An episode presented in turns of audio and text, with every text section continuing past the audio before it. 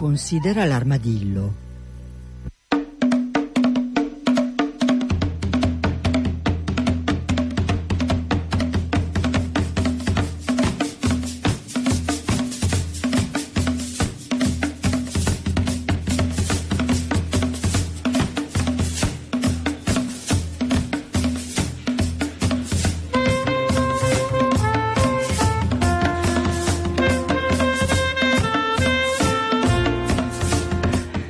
Buongiorno a tutti e benvenuti da Cecilia Di Lieto.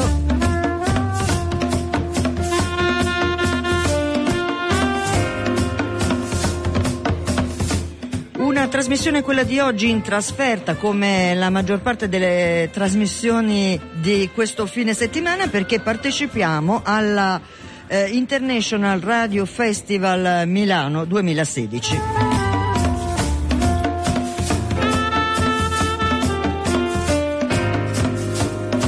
Ci trovate dove eravamo anche il 24 di dicembre a festeggiare l'inizio, diciamo così, di questo anno di compleanno di Radio Popolare, dei suoi 40 anni, cioè siamo ospiti della libreria Feltrinelli Red, qui di Piazza Gae Aulenti a Milano.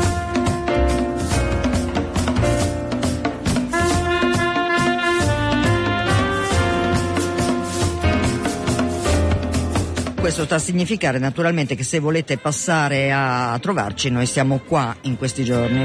In ogni caso potete come sempre mandare sms al solito numero che io non ricordo mai, è il 331-620, non lo so, Davide Tavolato che è qui come tutti i nostri tecnici a curare la nostra messa in onda. 331 62 14 013 purtroppo non ce la posso fare, oppure mail a diretta @popolarenetwork.it.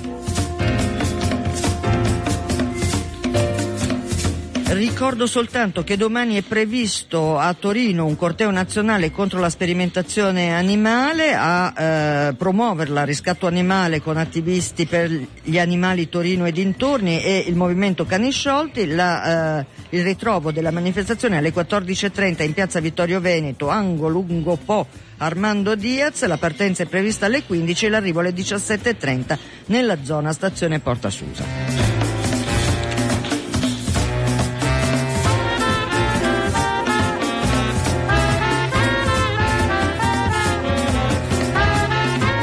Come si dice, bando alle ciance, diamo il benvenuto al nostro ospite di oggi, è un ritorno, io lo ringrazio moltissimo, si tratta del dottor Roberto Ambrosini che è ricercatore al Dipartimento di Scienze dell'Ambiente, del Territorio e di Scienze della Terra, mi dica se ho detto tutto bene? Benissimo. Dell'Università Bicocca di Milano. Buongiorno. Allora, grazie per essere tornato qui a Considera l'armadillo, noi e altri animali. Io l'ho invitata a tornare perché insomma questa, lo sappiamo, è la stagione, è la primavera e come si sa le rondini fanno primavera e lei è uno dei maggiori esperti di rondine in Italia e quindi l'ho invitata a tornare a parlarci di queste meraviglie. Come siamo messi, dottor Ambrosini, a rondini quest'anno? Allora, abbastanza bene, nel senso che da ormai 5 anni il calo drammatico che si è verificato prima sembra essersi arrestato. Quindi possiamo aprire la trasmissione con una bella notizia. Le rondini stanno calando meno di quanto sono calate negli ultimi anni. Allora, facciamo un passo indietro allora. Diciamo che le rondini, che come sempre sono un segnale della qualità in realtà dell'ambiente, come sempre intendo dire, come molto spesso le specie animali ci hanno insegnato, insomma sono i nostri sensori e dovrebbero essere per questo trattati benissimo, invece in realtà come sappiamo molto spesso il bipede umano è la vera bestia. Comunque diciamo che in questi ultimi anni c'era stato un allarme un po' generale in Europa per il calo della quantità di rondini. Sì, i trend in Europa sono diversi e diversificati. in Europa in realtà non c'è mai stato un enorme allarme per il calo delle rondini, perché il trend generale è, diciamo, assestato a un circa meno 1% all'anno, che non è così drammatico. Però in alcune aree, in particolare in Lombardia, si erano osservati dei cali ben più marcati. Tra il 2000 e il 2010, ad esempio in un'area che noi seguiamo costantemente, è la nostra area di studio principale, che è il Parco dell'Adda Sud, abbiamo osservato un declino delle rondini del 60%, il che vuol dire che adesso ci sono il 40%, meno della metà delle rondini che c'erano nel 99, nel 2000. Quindi insomma questo è un dato, ahimè, triste, diciamo così, per quel che riguarda la popolazione delle rondini. Però, ecco, però la buona notizia è che non sono più calate, in sostanza. Sì, dal 2010 fino a oggi la buona notizia è che la popolazione sembra essersi stabilizzata. Meno della metà di quella che era un tempo, solo 15 anni, 18 anni fa, ma comunque almeno non stanno più calando. Senta, le ragioni del calo della popolazione delle rondini erano da attribuire a che cosa? Si è riuscito a capire un po' la ragione. Ricordiamo che le rondini peraltro hanno questa migrazione, fanno migliaia e migliaia di chilometri, loro vanno in Africa. Sì, le rondini vanno in Africa, vanno a sud del Sahara. Da pochi anni abbiamo anche identificato con una buona precisione l'areale proprio in cui vanno le rondini che si riproducono qui da noi, e si colloca in un'area in realtà abbastanza ampia, di circa 1.000.000 di chilometri di raggio tra il Camerun, la Nigeria, in questa zona dell'Africa. Le cause sono, come sempre accade, tante e non sono facili da individuare. E questo è anche un problema, perché se ci fosse una causa singola facile da individuare sarebbe anche facile intervenire, certo, o almeno sapere come poter intervenire. In realtà qui le cause sono tante e sono diverse. Alcune cause sono da cercare qui negli areali riproduttivi. Le rondini sono legate agli ambienti agricoli, sono legate prevalentemente alle aziende in cui si pratica l'allevamento e il loro habitat idoneo proprio di nidificazione sono le vecchie cascine con le stalle tradizionali. Sono ambienti che ormai stanno scomparendo, certo, perché la cascina tradizionale, l'azienda agricola che alleva il bestiame nelle stalle tradizionali, ha dei problemi di sostenibilità economica molto grossi e quindi questi ambienti stanno scomparendo. Quindi le trasformazioni che ci sono state nelle pratiche agricole, nelle pratiche zootecniche qua, hanno contribuito a far calare le rondini. Poi alcune cascine vengono ristrutturate, alcuni locali non sono più accessibili, questo comporta un calo nella disponibilità di siti che sono idonei per la rondine per riprodursi. Però sarebbe limitante dire che questo spiega tutto il declino, perché appunto la rondine è un migratore e quindi bisogna sapere quali sono le sfide a cui va incontro durante le due lunghe migrazioni che fa, quella verso l'Africa e quella di ritorno verso i quartieri di produzione, e durante i mesi di permanenza in Africa. Quello che abbiamo visto da alcuni studi è che le condizioni che loro incontrano in Africa e le indicazioni che abbiamo, in particolare quelle che incontrano quando arrivano, a ottobre, quando arrivano dalla migrazione autunnale, sembrano essere importanti nel determinare il trend demografico, così come sembrano essere importanti le condizioni che loro incontrano lungo la rotta migratoria di ritorno, dopo aver attraversato il Sahara e prima di attraversare il Mediterraneo, quindi sulle coste africane del Mar Mediterraneo. Anche lì la variazione di anno in anno nelle condizioni sembra spiegare in parte le fluttuazioni della popolazione. Però c'è ancora qualcosa che ci sfugge, nel senso che tutte queste informazioni, anche mettendo assieme quello che è successo qua, quello che succede in Africa, quello che è successo sulle coste durante la migrazione, ancora non basta a spiegare completamente questo calo. C'è ancora qualche causa che dobbiamo identificare. Senta, adesso faccio una domanda forse stupida o ingenua, ma ad esempio il fatto che esistano dei conflitti, delle guerre, quindi delle situazioni tragiche, drammatiche, comunque sia, avrà una qualche influenza anche sulla fauna, no? Nel senso che io immagino che dei bombardamenti piuttosto che dei conflitti a fuoco possano in qualche modo incidere, oppure è proprio una sciocchezza quella che dico? No, beh, è noto che durante i conflitti ci sono delle ripercussioni sulla fauna, principalmente su due tipi di fauna, quella che ha un qualche valore, sia perché viene usata dalle popolazioni che subiscono sostanzialmente le condizioni critiche di questi conflitti e che quindi avendo bisogno di mangiare, certo, banalmente cacciano anche animali che in condizioni, diciamo, di pace tranquille magari non verrebbero cacciati, oppure quegli animali che hanno un valore commerciale, perché vengono cacciati, ad esempio gli elefanti, certo, per il commercio illegale dell'avorio, per garantirsi risorse. Quindi è chiaro che in zone di conflitto la tutela generale della fauna, della biodiversità in generale, dell'ambiente cade in secondo piano, anche perché in situazioni drammatiche è chiaro che uno guarda alla sopravvivenza, certo, prima di tutto, e anche in qualche modo comprensibile. La rondine sappiamo che in Africa spesso viene cacciata anche per essere mangiata, anche se, sì. Quindi viene utilizzata come cibo, in sostanza. Sì, viene utilizzata come cibo perché le rondini si raccolgono in grandi dormitori, a volte proprio composti da milioni di individui che si radunano, e quindi quando ci sono queste aggregazioni per quello che si chiama il roost, quindi per passare la notte, sì, passano tutte assieme aggregate in questi grossi canneti di erba elefante. Lì le popolazioni dei villaggi circostanti tradizionalmente, diciamo, le cacciano anche in grande numero, anche se in alcune zone almeno sono state fatte campagne di sensibilizzazione per spiegare, insomma, per proporre delle alternative, sì, a questo, e sembrano che abbiano sortito degli effetti positivi, per cui è possibile anche agire in questo senso. Senta, torniamo un attimo ancora a una BC, poi torniamo invece al lavoro anche di ricerca, di monitoraggio che voi con l'Università Bicocca e lei con la sua ricerca, insomma, ha fatto in questi ultimi anni.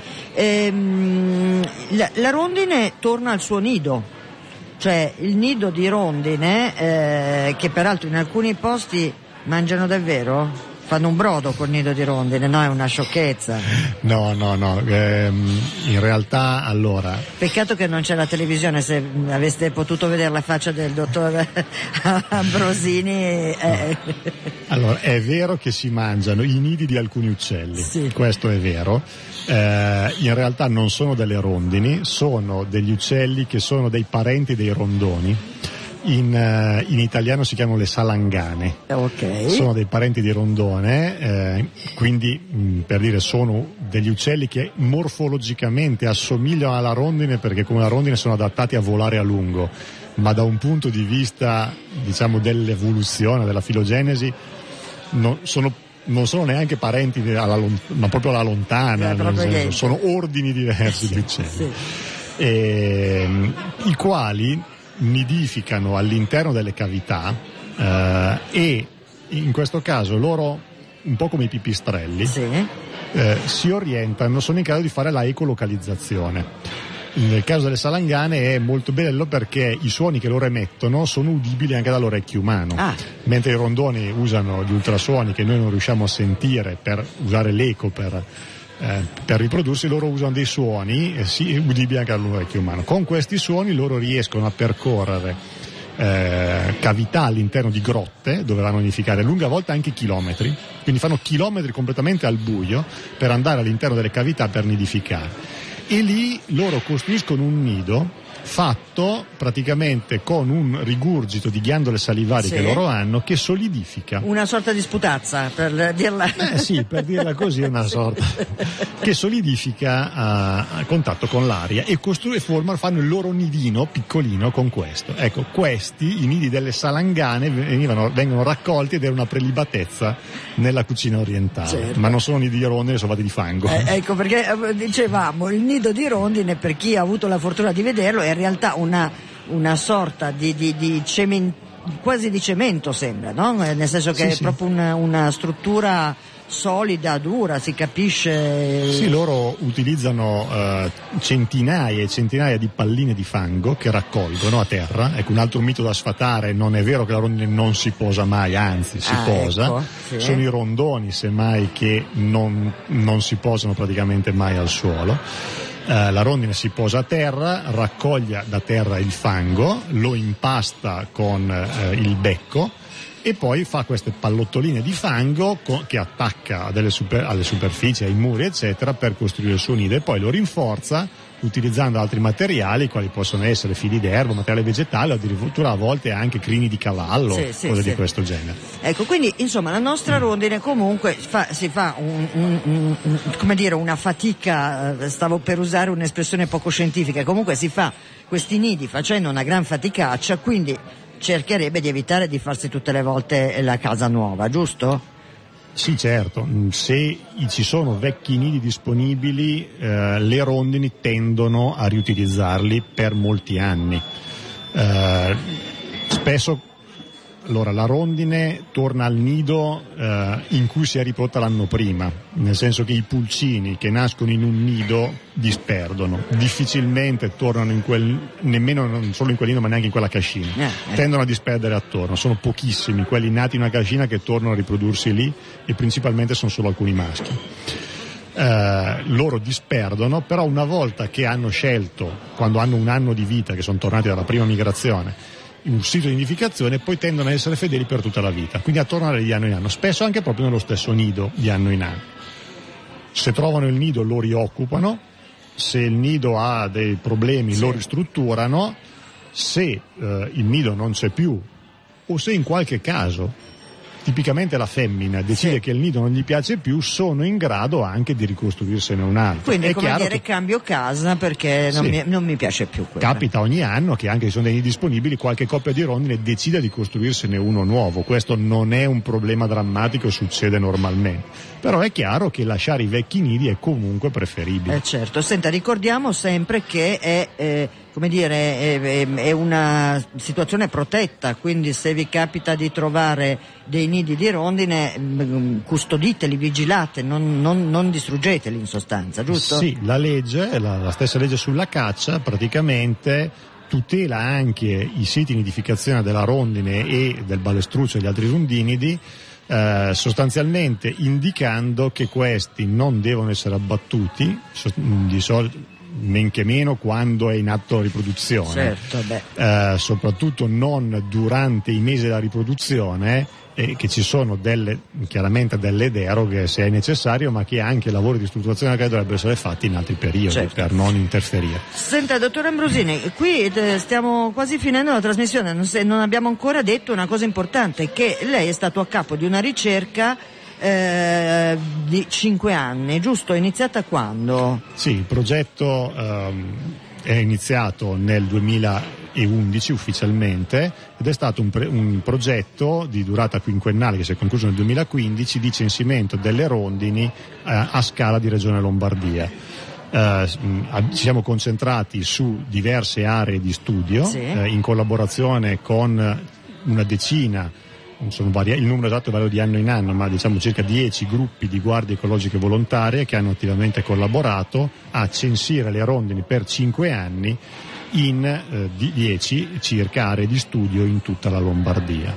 Senta, ed è quello che ha portato poi al risultato, diciamo, la bella notizia di cui ci parlava lei all'inizio. C'è poi un'altra cosa che mi raccontava prima di iniziare la trasmissione, ed è una cosa relativa a non la nidificazione ma il momento riproduttivo.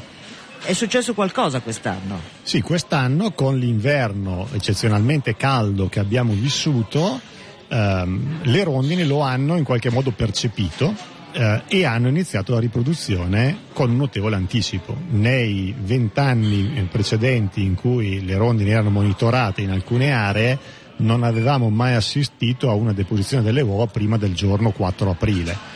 Quest'anno abbiamo un'indicazione che le prime uova saranno deposte il 31 marzo. Le rondini chiaramente non c'erano qui quando c'era questo inverno caldo, erano in Africa, e quindi è intrigante cercare di capire come facessero loro dall'Africa a percepire il fatto che fosse un inverno caldo, quindi che sia da arrivare presto ed iniziare a riprodursi presto. Quindi insomma questo potrebbe essere un altro filone di ricerca, soprattutto se la cosa si ripete l'anno prossimo.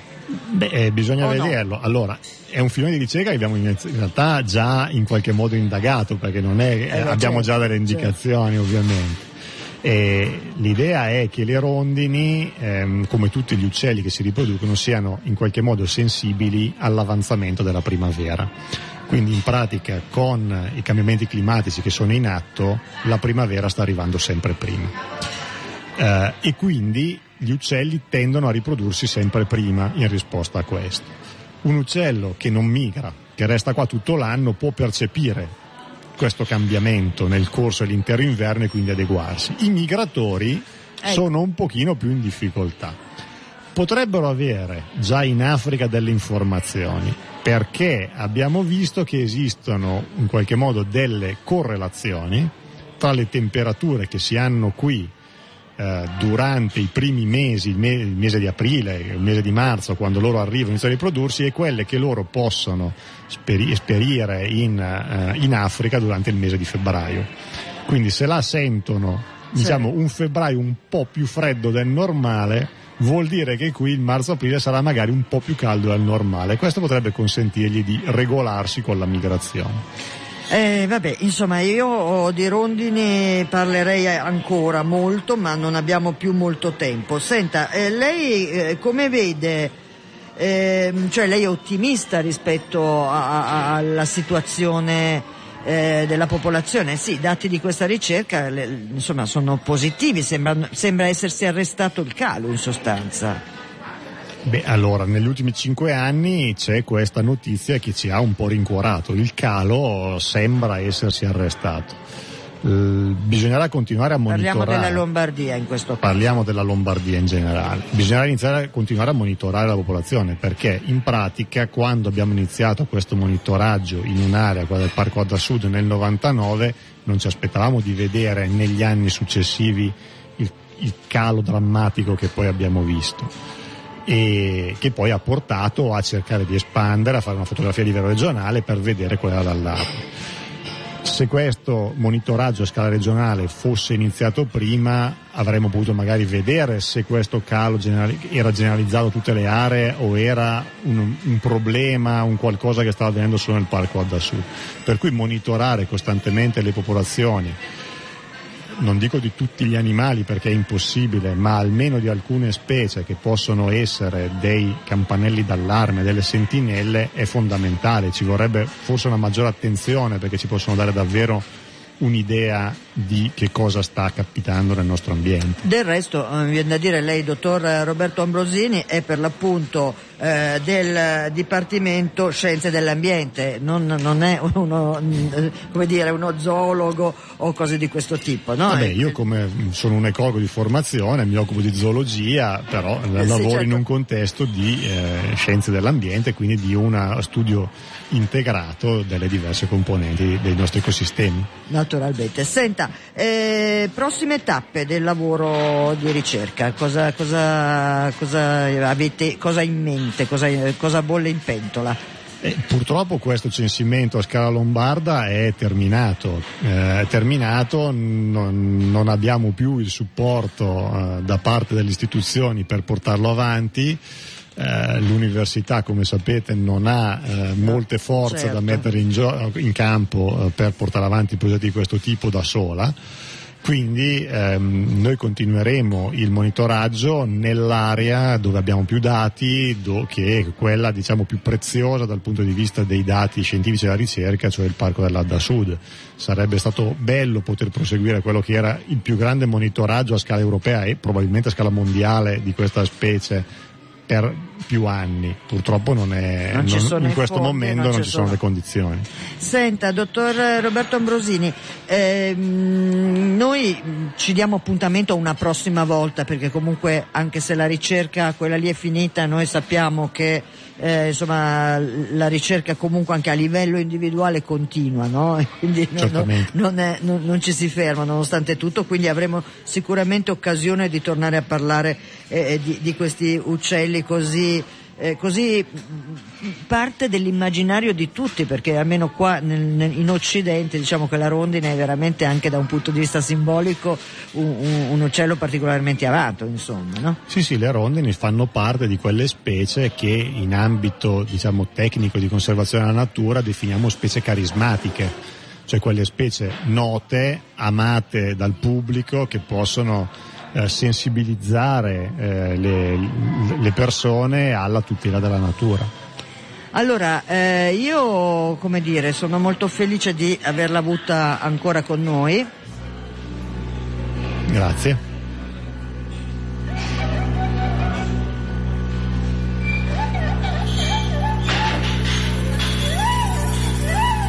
Considera l'armadillo. Come forse ricorderà, il gioco di Considera l'armadillo è quello, ma il dottor Roberto Ambrosini, se avesse potuto scegliere di essere un animale, che animale avrebbe voluto essere? Lei l'altra volta mi ha dato una risposta ed era il rondone. È ancora della stessa opinione? Sì. Ma perché ama così tanto i rondoni invece delle rondini? Beh, dire la rondine sarebbe quasi scontato. Poi un rondone che probabilmente passa 200 giorni in volo senza mai posarsi. Ha presente che bello? Mamma mia. Grazie mille per essere stato ancora con noi e mi faccia ricordare ai nostri ascoltatori che noi siamo qui a trasmettere ancora da Piazza Gae Aulenti per questa 3 giorni di festival dedicato alle radio e che invece esiste una pagina Facebook, Considera l'armadillo, dove trovate, oltre alle puntate andate in onda, anche un sacco di altre informazioni. Cecilia Di Lieto vi saluta, vi ringrazia per l'ascolto e ringrazia naturalmente Davide Tavolato che ha fatto la regia di questa trasmissione, e alla prossima.